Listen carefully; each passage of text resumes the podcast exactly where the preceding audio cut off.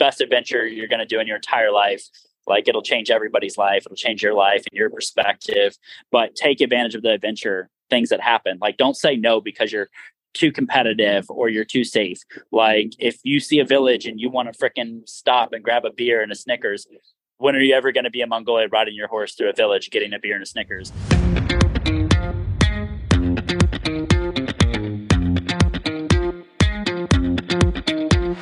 Hi, I'm Erik Cooper, and I do adventure for a living. As weird as it sounds, horseback adventure travel. Horseback adventure travel. What does that mean?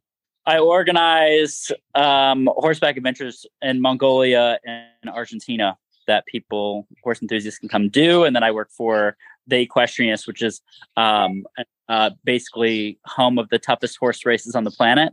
And I lead a lot of um, business development stuff, sales, marketing, operations. You name you it. Me to sign up. you name it, we do it. Yep. Yeah. Um, okay, so how did you? I, from okay, so from what I understand, you you did the Mongol Derby, and then you started running these adventures because uh, you fell in love with Mongolia and the people there. But maybe like if you can tell the story from your perspective, that'd be great. Yeah. So um, I did the Mongol Derby in like 2012, and then basically fell in love with you know, sorry for the birds in the background. We're real people over here. But um, I did the Mongol Derby in 2012 and then fell in love with the country, but more importantly, like fell in love with that style of travel and like just the extreme side of things, being a horse person and, you know, wanting to see the real shit out there. So I started going back to Mongolia and just hiring my own teams and leading my own adventures like personally. And then through the magic of social media and some PR, like people started wanting to come with me.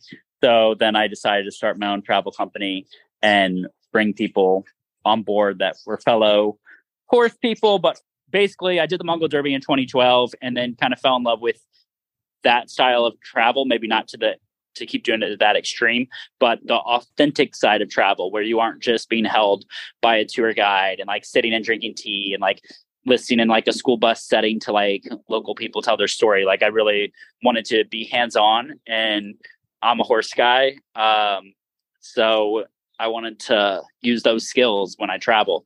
And Mongolia is, you know, kingdom of the horse for a reason. So I started going back every year. I was ca- calling New York City home. Um, and I just kept staying longer and longer in Mongolia and traveling to a tribe in the north that ride reindeer and to the eagle hunters in the west um, and the horse herders of the steppe.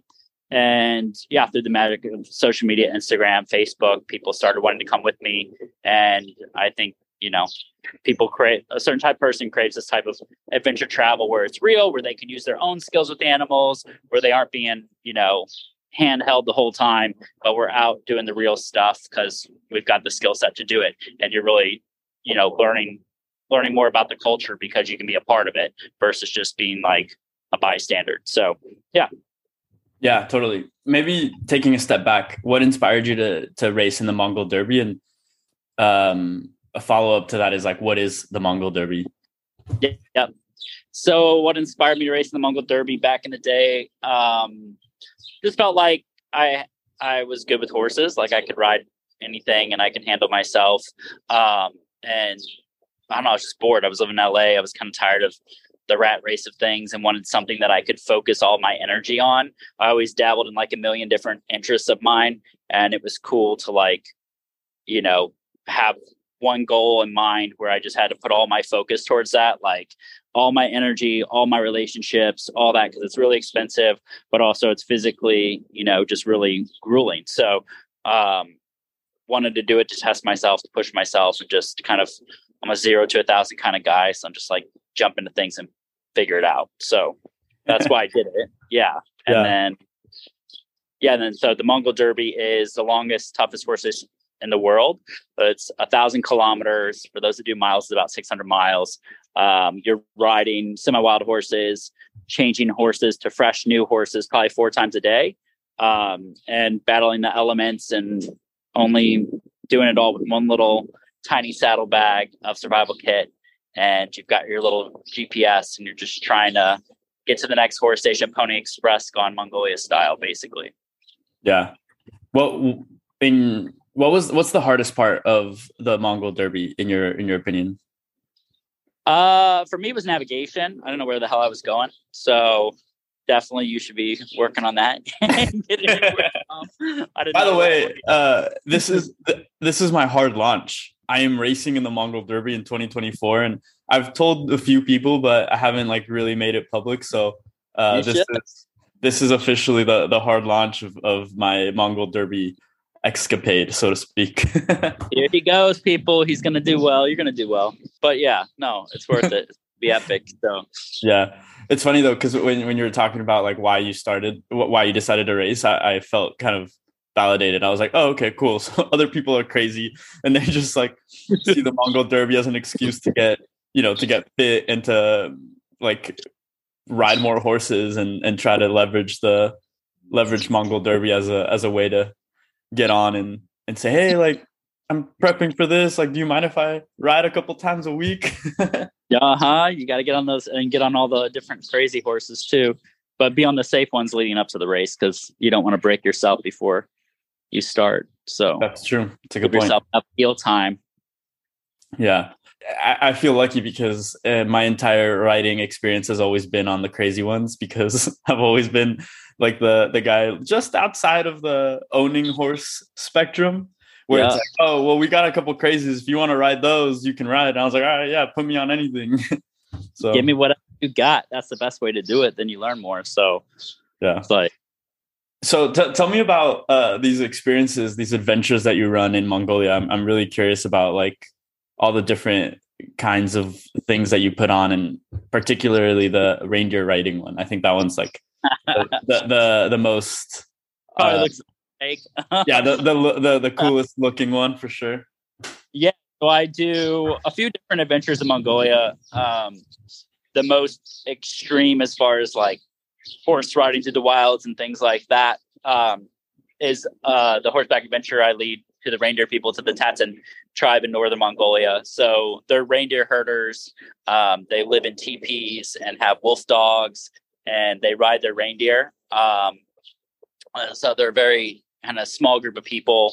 Um, but it's like fairyland where they live. It's probably my favorite place on the planet. It's just so surreal. Like, like been going almost a decade now, and every time I go in and see somebody riding reindeer, it's still just insane. So um, I lead groups up there in like the the summer and the fall, and we go there. But before we get up to the tribe, we're learning horsemanship, Mongolia style, catching your own horses out of the corral, herding them up, um, very hands on and it's kind of like a horse packing trip. We bring all the stuff with us on horses. The only way to get to them is on horses, so that's pretty cool. Um, I love that. I love like it's required. It's not like we're just riding a horse because riding a horse. Like, okay, the only way to get there is on this horse, and we're going to go through some, you know, boreal forest and crazy, you know, fairyland to get there. So that's what it is. And then we spend time living with the tribe and doing things that they do. You know, whether it's like saddling up reindeer and going out and like getting you know firewood in the forest or fishing or picking berries or pine nuts or things like that herding the reindeer you know across the tundra kind of thing but it's it's really cool. It's a really special place. It sounds like you're making all of this up. How, tell me a little bit about the, the is there you know what i mean? So, yeah, yeah. seriously. Um i'm curious like t- tell me a little bit more about the tatsan tribe. Did i say that right? Yeah tatsan tribe. Tat, yeah, um, that one. yeah. Like how how did they start riding reindeer, and why are they the only ones that do it? Yeah, so they're they're actually from the, the Tuva Republic, which is on, on, the Russian side. So at one point in time, the border was open between like Russia, Mongolia, and they could travel freely. But um, at some point in time it was closed and so they kind of got stuck on the mongolia side and the mongolian government gave them kind of annexed them their own territory in northern mongolia that they could call home uh, so that's where they stayed um, but their relatives are in the in the Tuva republic um, on the other side so the families are small there's maybe now maybe like 60 families uh, and uh, they they're uh, shaman people, so their whole culture is um, derived from shamanism. Uh, so it's like connected to the very much like Native Americans, you know, connection to the environment, the animals that are around them. Um, so that's their lifestyle. They they live off the land, off the reindeer, um, and foraging for things you know that they can eat, like the berries and pine nuts and fish and stuff like that around them. But they move, uh, you know, sometimes six times a year, depending on where the best grazing grounds are for the reindeer. So oh. the teepees, the whole nine, everything fits on the reindeer, and they go off sometimes forty kilometers at a time to move to a new camp. So pretty cool. They're fully nomadic they're they're out there like mm. really yeah. moving every every couple season every couple months. They're like, all right, we got to go. We got to go. And how yeah, did you like Arctic? So, well, you know, it's up there, you know, Arctic-ish. So things grow a lot slower. So they have to manage their resources. They can't just graze everything so freely because summer is like two months and then it's over. So, yeah, that's awesome. That's insane. How did you even like meet meet them? No, I just hustled. I did my research. I'll leave it at that because I don't want every school bus showing up. But um, fair enough. Went in, hustled my contacts, figured it out. Yeah, no, that's that's awesome. That's so cool. Um, so you ride in the Mongol Derby, and uh, I read somewhere that you know you saw someone break their neck. Is that right? Is that like one of the the? There's a movie on the Mongol Derby called All the Wild Horses. Yeah. Um, kind of a montage of a few years put together. But um, yeah, a dude that was riding by me got thrown off his horse, broke his neck, and we sat with him for quite some time while the medics were coming to get him. Yeah. But that's when things get a little bit real when you're like, okay, you know, you go to the zoo as a kid and they're like, okay, sign this waiver in case the orangutan like grabs you and it has its way with you. But you're like riding the beast and any second, like something can happen. So, um, and when you're like, oh, there's no helicopter to get me out, well, it's serious. Like you've really got to have your shit together. So, and you know, accidents happen. You could be unlucky. So that's the risk you're taking. Aren't you excited? I am actually. I'm pumped. Um, I'm pumped. That's part and, do it. It's a thrill. It's like, you know, you don't want to break your neck, but was it uh, life changing for you? Uh, changed my whole life. So I never traveled like that before. Um, I probably never thought it that was financially possible. Something that's this expensive. I mean, we're talking about this race is probably 20 grand all in, you know, with flights and entry fee and everything else. So, you know, it's like, yeah, it changed everything. Like who I hang out with, what I think is important, what I think is bullshit, so it's not just a horse race, but it, it's it's a lot more once you dig deep and start, you know, challenge yourself, get ready for it. Just the people that you meet are incredible. You know, everybody kind of figures out, wow, there's other people that are like me that are this extreme and not just extreme. And I want to go do the craziest shit in the planet, but just like what they value as important, what they value as exciting, um, and just their skill set. So it's it's such a life changing thing because you find out you're made of a lot more than what you thought you were, or maybe you know you rise to the challenge, whatever you thought you were that that good to begin with. But who knows? It humbles you at the same time. So, um, but yeah, it changed my life. Like I started, you know, my own adventure travel company. Would have never thought I could do that, especially this type of travel that I lead. Um, where it's extreme, where I'm responsible for people's lives, you know, and animals' lives. So, you know, yeah, changed everything. And now I do it for work and I can be in a barn on a Zoom call whenever I want and go. Not whenever, not whenever, because half the year you're out in no Wi-Fi land. no time, yeah, I'm on the horse. Yeah, you're right. Um, what were you doing before? I, I, I, you and I have talked, but for for the audience, for the people that don't know, I did a lot of things in New York. So uh, I was the office for Gear Junkie, which is like an outdoor um, like backpacker magazine type of thing. So I was like their their New York office, going to press meetings, putting together brand collaborations, um, events, things like that. I ran restaurants, um, so hiring chefs, designing cocktail menus, like overseeing, you know, the crew that worked there, that kind of thing, the vibe, ambiance.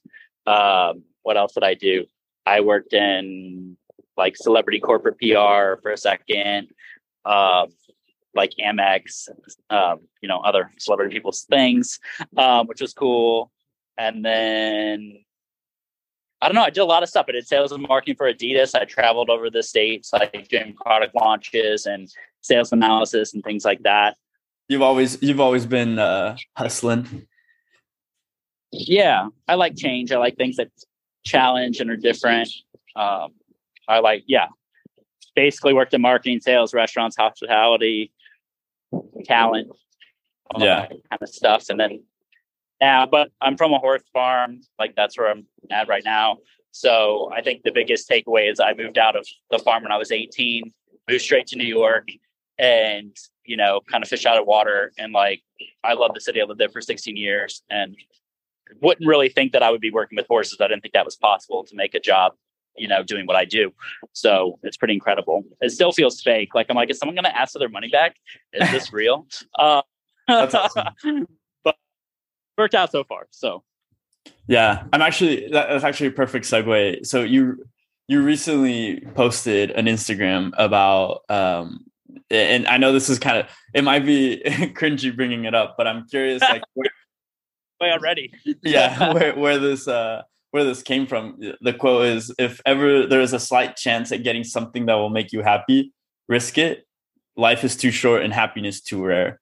Like I, I think that's a pretty powerful message and one that resonated because uh, right now it's like I'm kind of in that limbo mm-hmm. point in my life, and so I'm like, oh, what can I do that you know pushes that limit? And I am curious from your perspective, like what what was that plunge for you? Like what how how did how did that come about? Yeah. Yeah, so I think my biggest moment with that kind of like quote that I posted and like a picture with it. Um, you know, I was living in New York for 16 years. I was very comfortable there. I had a great job. I was making money. I had coolest friends hanging out, but I just wasn't happy with the lifestyle, like what I was doing. And I just kept doing it anyway. And then one point in time, I was kind of just not feeling good. I don't know, depressed, whatever you want to call it. But I just wasn't feeling excited about like my days anymore and like what what I was doing. And so I just made, you know, the decision. I, you know, had a nice stash of cash, so I didn't really need to work if I didn't have to, and I could spend some time like just exploring what made me tick, what I enjoyed, and trying out different environments based on how they made me feel. So 2018, I quit my jobs in New York, got rid of my apartment, and yeah, became this this nomadic dude. Um, and hmm. just I didn't really do I, I wasn't sure that my adventure travel company could support me financially, that you know, at the time I wasn't working that much with the equestrianists. Um, they just had the Mongol Derby, they didn't have the Gaucho Derby yet. So financially, I was wondering like, what could I do that made me excited, that made me happy, and tried out different things. Like I went and ran my season of my own trips for my company in Mongolia that summer, and then I came back. I came actually to New York because I was like, did I make the wrong decision leaving New York? Like, what the fuck was I thinking? Like, great job and you know, friends and all that stuff. And then I was like, no, no, no, I need to keep, I need to, you know, owe it to myself to try out different places and see what I like and jobs, stuff like that. So I went back to Missouri for a little bit to my, you know, my parents' farm. I was like, do I want to be a farmer? Like, do I like the horses this much? Do I want to stay put? Like, what is it? So came here, then was like, nope, that's not it. Went I used to live in Los Angeles off and on. So I went out there and, you know, dabbled in some jobs there, looked at places to live, that kind of stuff. Was like, this isn't it. And so then I just decided, let's just see if I can do this adventure travel company, lifestyle, everything for a living. And balls to the walls, let's just go for it. So um I did and you know, it was awesome. I'm fortunate that people that people wanted to come with me and that they trusted me, you know, so that's you know I'm, I'm a lucky guy that people trust me and want to come and like hang with me and, and experience these places. So yeah, so that was it. And then, I mean, COVID happened, but we'll not get into that mess. But yeah, you know, things back, kicking, and we're going. And yeah, it's awesome. I'm happy living the life. But I think it was a big risk for me to leave what I had, um, especially for the comfort side, for the professional side of things. Like it was very, very hard to make the choice to be like, all right, I'm just going to go try something else. And here we go. Especially after, you know, being comfortable in a very competitive city. Um, it was hard to say, let's try something else. So yeah, that's where that came. Yeah. That's my, that is, yeah. Yeah, no, I think uh, there's there's a lot of value there, obviously, and and uh, a, um, a lot of it sounds like you know taking the leap from you already doing well in this uh, New York City, which is you know if you do well in New York City, you can kind of do well anywhere. At least that's the saying, you know. Allegedly, right? Allegedly, but it's true. I think so. What What do you think had, was the hardest part in starting your adventure travel company that like you didn't expect was going to be so difficult?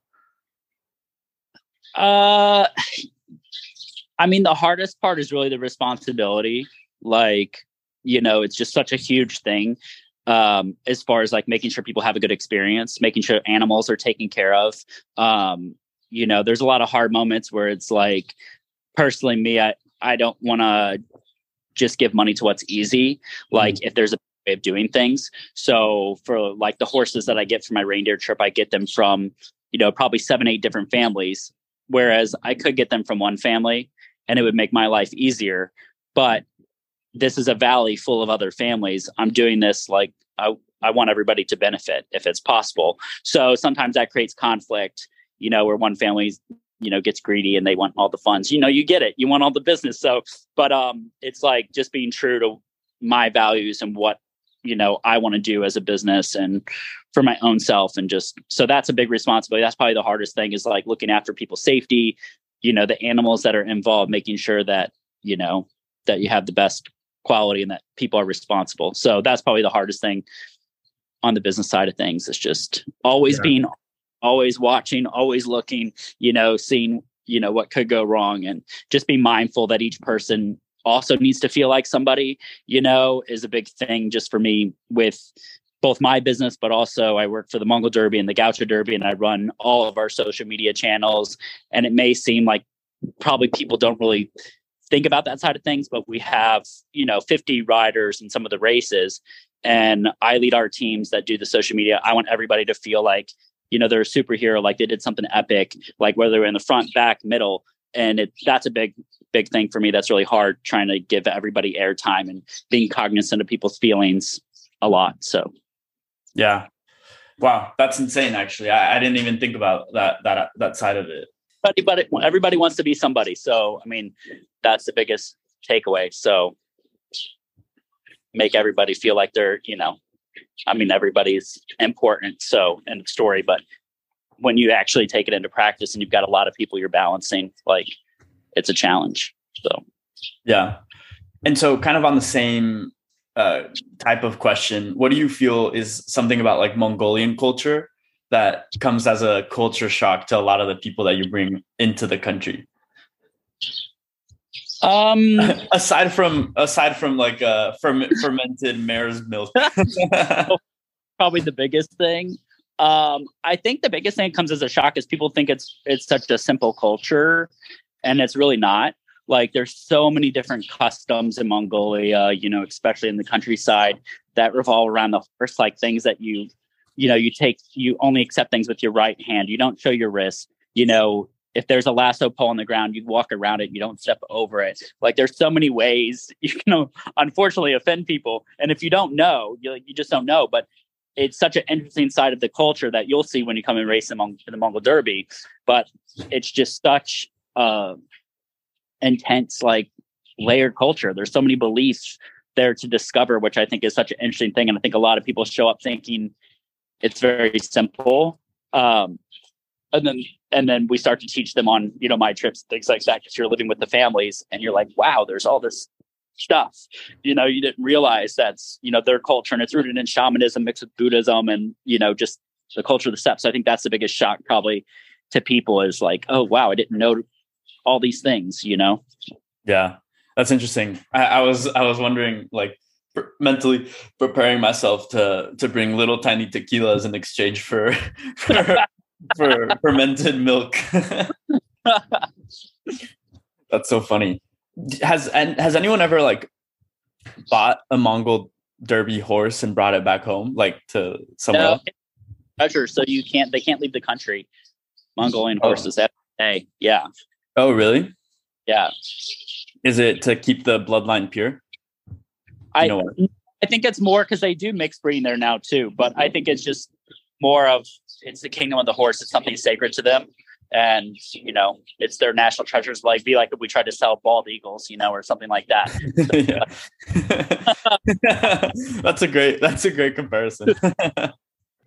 how how do how did the Mongol Derby get started, and now the Gaucho Derby? And I know there's got to be another one being planned. So, um, I got my boss name Tom Morgan, he had the idea for the Mongol Derby based off Genghis Khan's postal system, essentially the original Pony Express.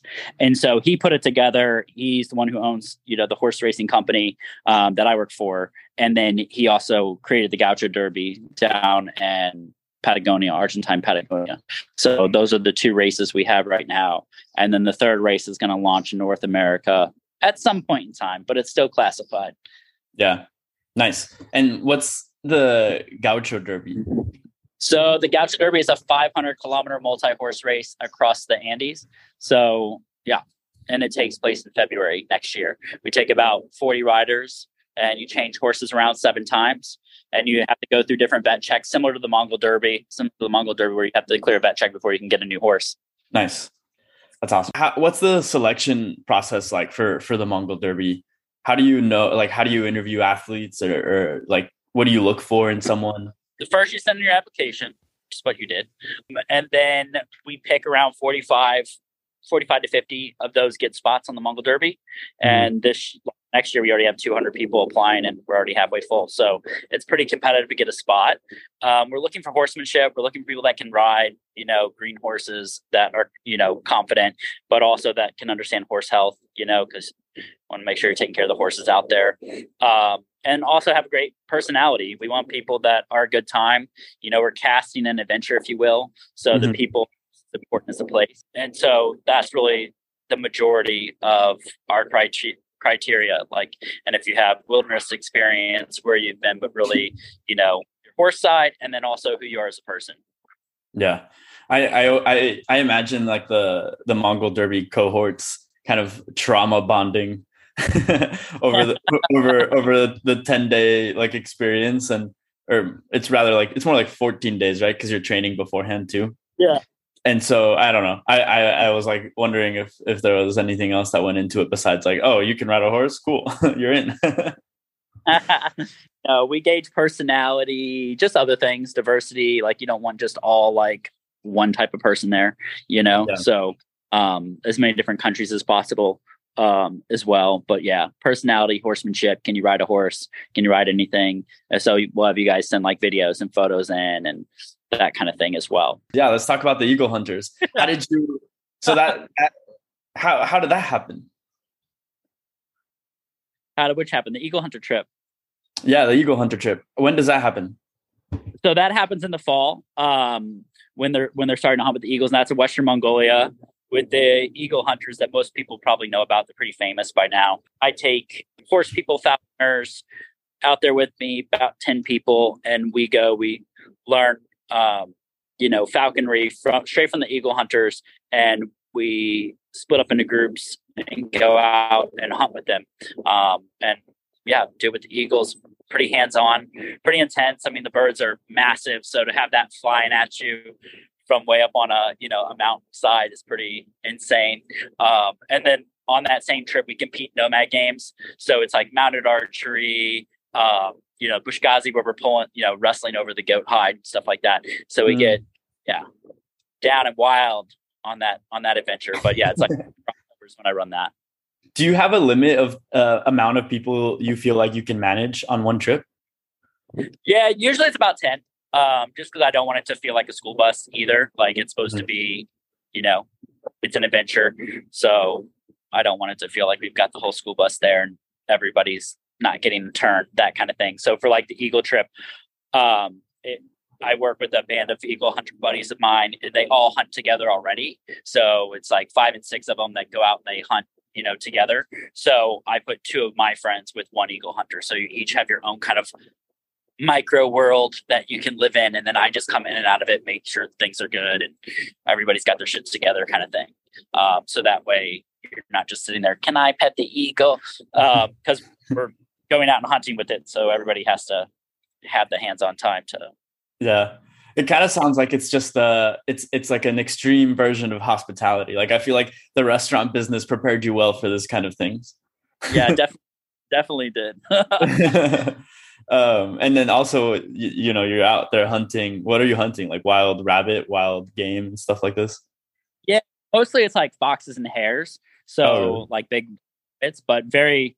We don't we don't often catch the rabbits like they're so quick they just like jump we released three eagles to try to catch one and it just like kept jumping higher and through them all but it's fun it's fun for the sport of it anyway but yeah. um yeah mainly that um we caught a marmot one time which i felt bad for because he was this little fat little rat looking thing and so we were able to like free and you know let him go back into his hole Wait, but, really? um, yeah but um I was no, take it off. I feel bad for him because he got him out of the hand in his little hand. Anyway, I won't go into it, but um, mainly foxes and hares and stuff. And then the then the eagle eats it, and the hunters will take the furs, and you know they make their big fur coats and mm-hmm. you know fur hats and all that kind of stuff. So, I read somewhere that the like the process of earning to own an eagle is really there's like a there's like a whole um tradition to it right? And then like there's you do you, do they release them after too into the back into the wild? Yeah so there's a mix. Sometimes they they get them as babies as like hatchlings. And so mm-hmm. the female hatchling is going to be bigger than the male so that's why they hunt with the female golden eagles because they're bigger. Mm-hmm. um so they'll either send a kid down or somebody small down the cliff on a rope and essentially grab the the female eagle eagle chick and then they'll raise it like that or they'll catch it they'll trap it wild and then that one person just works with it um, and they keep them for about like six to nine years. It's probably the most that um, my eagle hunters have kept theirs and they release them back into the wild after that so they can mate and do what make more eagles and all that kind of stuff. But yeah it's for the family though like my one eagle hunters have a bedroom for it in the house in the wintertime and you know they're like a member of the family so yeah. Really effective. Like you would think they're, you know, it's kind of scary bird, but a lot of them like they'll cuddle with the, you know, eagle hunter and really if you, if you got the bond, you know. So um yeah, it's pretty pretty cool. Never never took an eagle as a cuddler, I'll say that. Careful though, you know. they do have claws. Yeah. How much do they weigh? Like what, 30, like, 40 pounds? Yeah, like 30 pounds, 15 kgs, so probably close to 30. Yeah, yeah. that's insane. That's awesome. Yeah, I can't I can't imagine. The, these kinds of experiences that you're running are just like bucket list items for a bunch of people, I imagine. Like how how mm-hmm. do how do people get in touch with you and like how how much does it cost typically? I know we chatted about it earlier, but for the people Yeah. So the trips are around 10 to 11 days. They range between 5,000 to 6,000. dollars mm-hmm. And everything's once you enter the country in the Mongolia. And then, uh, and then to get in contact with me, it's through Instagram or Facebook. Instagram's probably the most popular. People message me on there. And then we set up a call. I talk to you about the trip, your skill set, see if you're good people. And if you are, then come over. So that's how it works. Yeah. Yeah. How many trips do you run a year? The reindeer one I run the most. I do I do two in the summer and then two in the fall. And the eagle hunter trip, I just do two in the fall, like September, October. Okay. Yep. So you're running about six trips a year? I do more trips than that too. I do another trip in like the mini Gobi with camels as well. And that one's for people that don't really ride horses and they maybe want to ride a camel and ride like a, you know, easier easier to manage horses. So it's more for the person who doesn't want that much of an extreme um, adventure. It's a bit bougie, you know. Mm-hmm. We have real beds and that. So, well, actually, the Eagle Hunter trip is very bougie. We're glamping. It's in like you know a you have fire. Did you have a chef? Like all that kind of stuff. Mm-hmm. Um, we're out in the middle of nowhere, so it's nice. We build up a camp, but um, yeah. So I do one of the mini Gobi throughout the year. I guide the one in May, and then um, also try to run it in June and July, but that's more for kind of like the the tourist adventure that doesn't want the can tour, but also doesn't want to be really extreme, you know? Um, yeah. And then I do custom builds too. Like if there's something that people come to me all the time, are like, hey, I've got like just me and my friends who want to do a private group. These are the things we're interested in. Can you figure something out for us? Mm-hmm. And I do that stuff too. Um, as long as it's exciting enough and you know and the budget's right because you know we don't like to waste no time. So hey hustlers hustle right? That's how it goes. Worth it so got to be worth the time but yeah i do like custom trips for people too. Nice. That's awesome. So how uh how many trips would you say you run a year? It sounds like more like 10 or 12 actually. Yeah something like that. Yeah. Like about 10 all in. Yeah. Do you have an apartment in mongolia I. I got an apartment there. That's where my my yeah, I guess you'd say my residence is. I have an apartment there year round, like Oh, right in the city center. Yeah, when I'm not there, I live in Argentina the other half of the year, and then I pop in and out of the states between like New York, LA, and um, Missouri. So yeah that's awesome uh Yeah. what else what else should we talk about huh? wait wait what'd you say I said I try to run from winter. I'm not a fan of like the cold all the time. So i feel Yeah. that me let's too actually Oh, we do hit some snow on the Eagle trip sometimes, so it's not too bad. But I just don't want it like for you know four months straight. So I got out. so let's uh, assuming that there's some 2023 riders that'll listen to this like what advice do you have for them what advice do I have? Eat a lot of fatty meat now before you come. Uh, get your system used to unpasteurized dairy. Um, ride as many different horses as possible. You know, it's personalities that you're going to have to adapt to. Try to learn some Mongolian, however you can. It's a huge, you know, sign of respect and a great gesture. They'll look after you a lot more if you do that. Um, and have a good time. Like you'll see in pre-race training, we're very like you know, strong talk all the time over, you know, responsibility, responsibility, responsibility. But it's also fun. Like this is the best adventure you're going to do in your entire life. Like it'll change everybody's life. It'll change your life and your perspective. But take advantage of the adventure things that happen. Like don't say no because you're too competitive or you're too safe. Like if you see a village and you want to freaking stop and grab a beer and a Snickers, when are you ever going to be in Mongolia riding your horse through a village, getting a beer and a Snickers? Never, unless you're me, who happen to now do it for. But anyway, maybe I should have kept going that time, but it was worth it.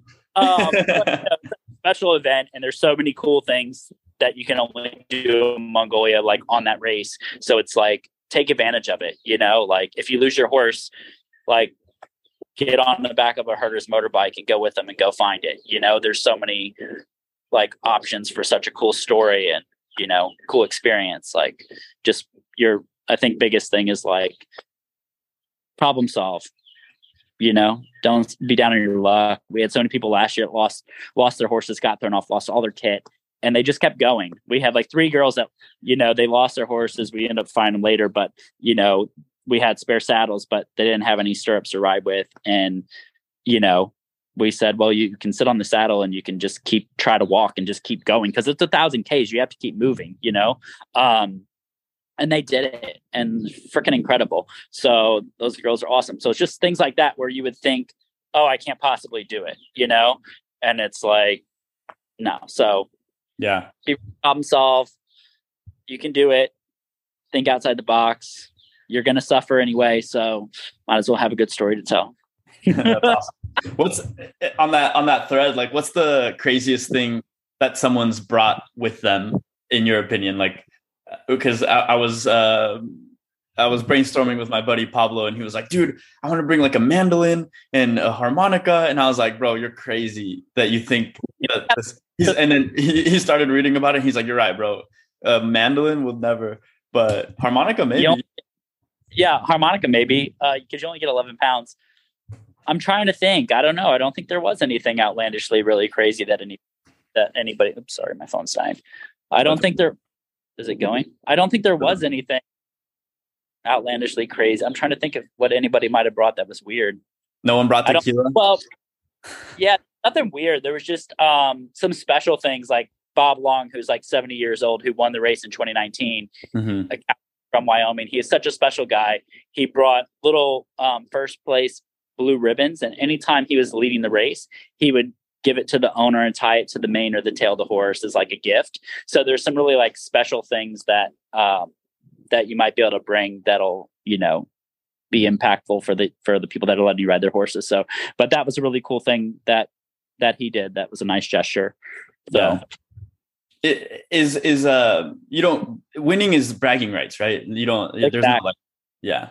No prize money. Doing it to Yeah. help Steppe and Hoof, the NGO. But yeah, winning is just like, yeah, it's. I mean, it's great if you can do it. Pretty lucky if you can. But Yeah. my my opinion is take advantage of the adventure first because you know you do it once. Well, some people come back and do it multiple times, but most time you do it once. So do it right. Like you know, Yeah. tell ride with That's- good people. Yeah, that's how I'm thinking about it. I don't think Yeah. I mean I you have in order to win you have to ride in like 6 days, 7 days and it's like dude, that's 3 days you could have spent doing something else like getting a beer and Snickers with some Mongols, right? Like, I feel like I feel like to me that experience is worth much more than than than a dub. Um anyway, Yeah. Erik get over there. Yeah, what you're, you know, what happened. Like I said, it's such a lucky thing. It's you know, luck is such a huge thing. You get the right horses, you don't fall in a marmot hole, you navigate correctly, like things like that. But um, there's so many cool things that you know happen along the way. There's Kathy Gabriel, who I'll have to put you in touch with, but she's a bestie of mine. She's hilarious. She's on the Derby twice now, um, but she has a pretty um, pretty funny stories um, that she'll have to tell about about Oh, her I Derby. love that. Anyway, Erik, thank you so much, man. Uh, really appreciate your stories and and uh, your advice and your wisdom. Uh, and I and I hope to see you uh, this weekend.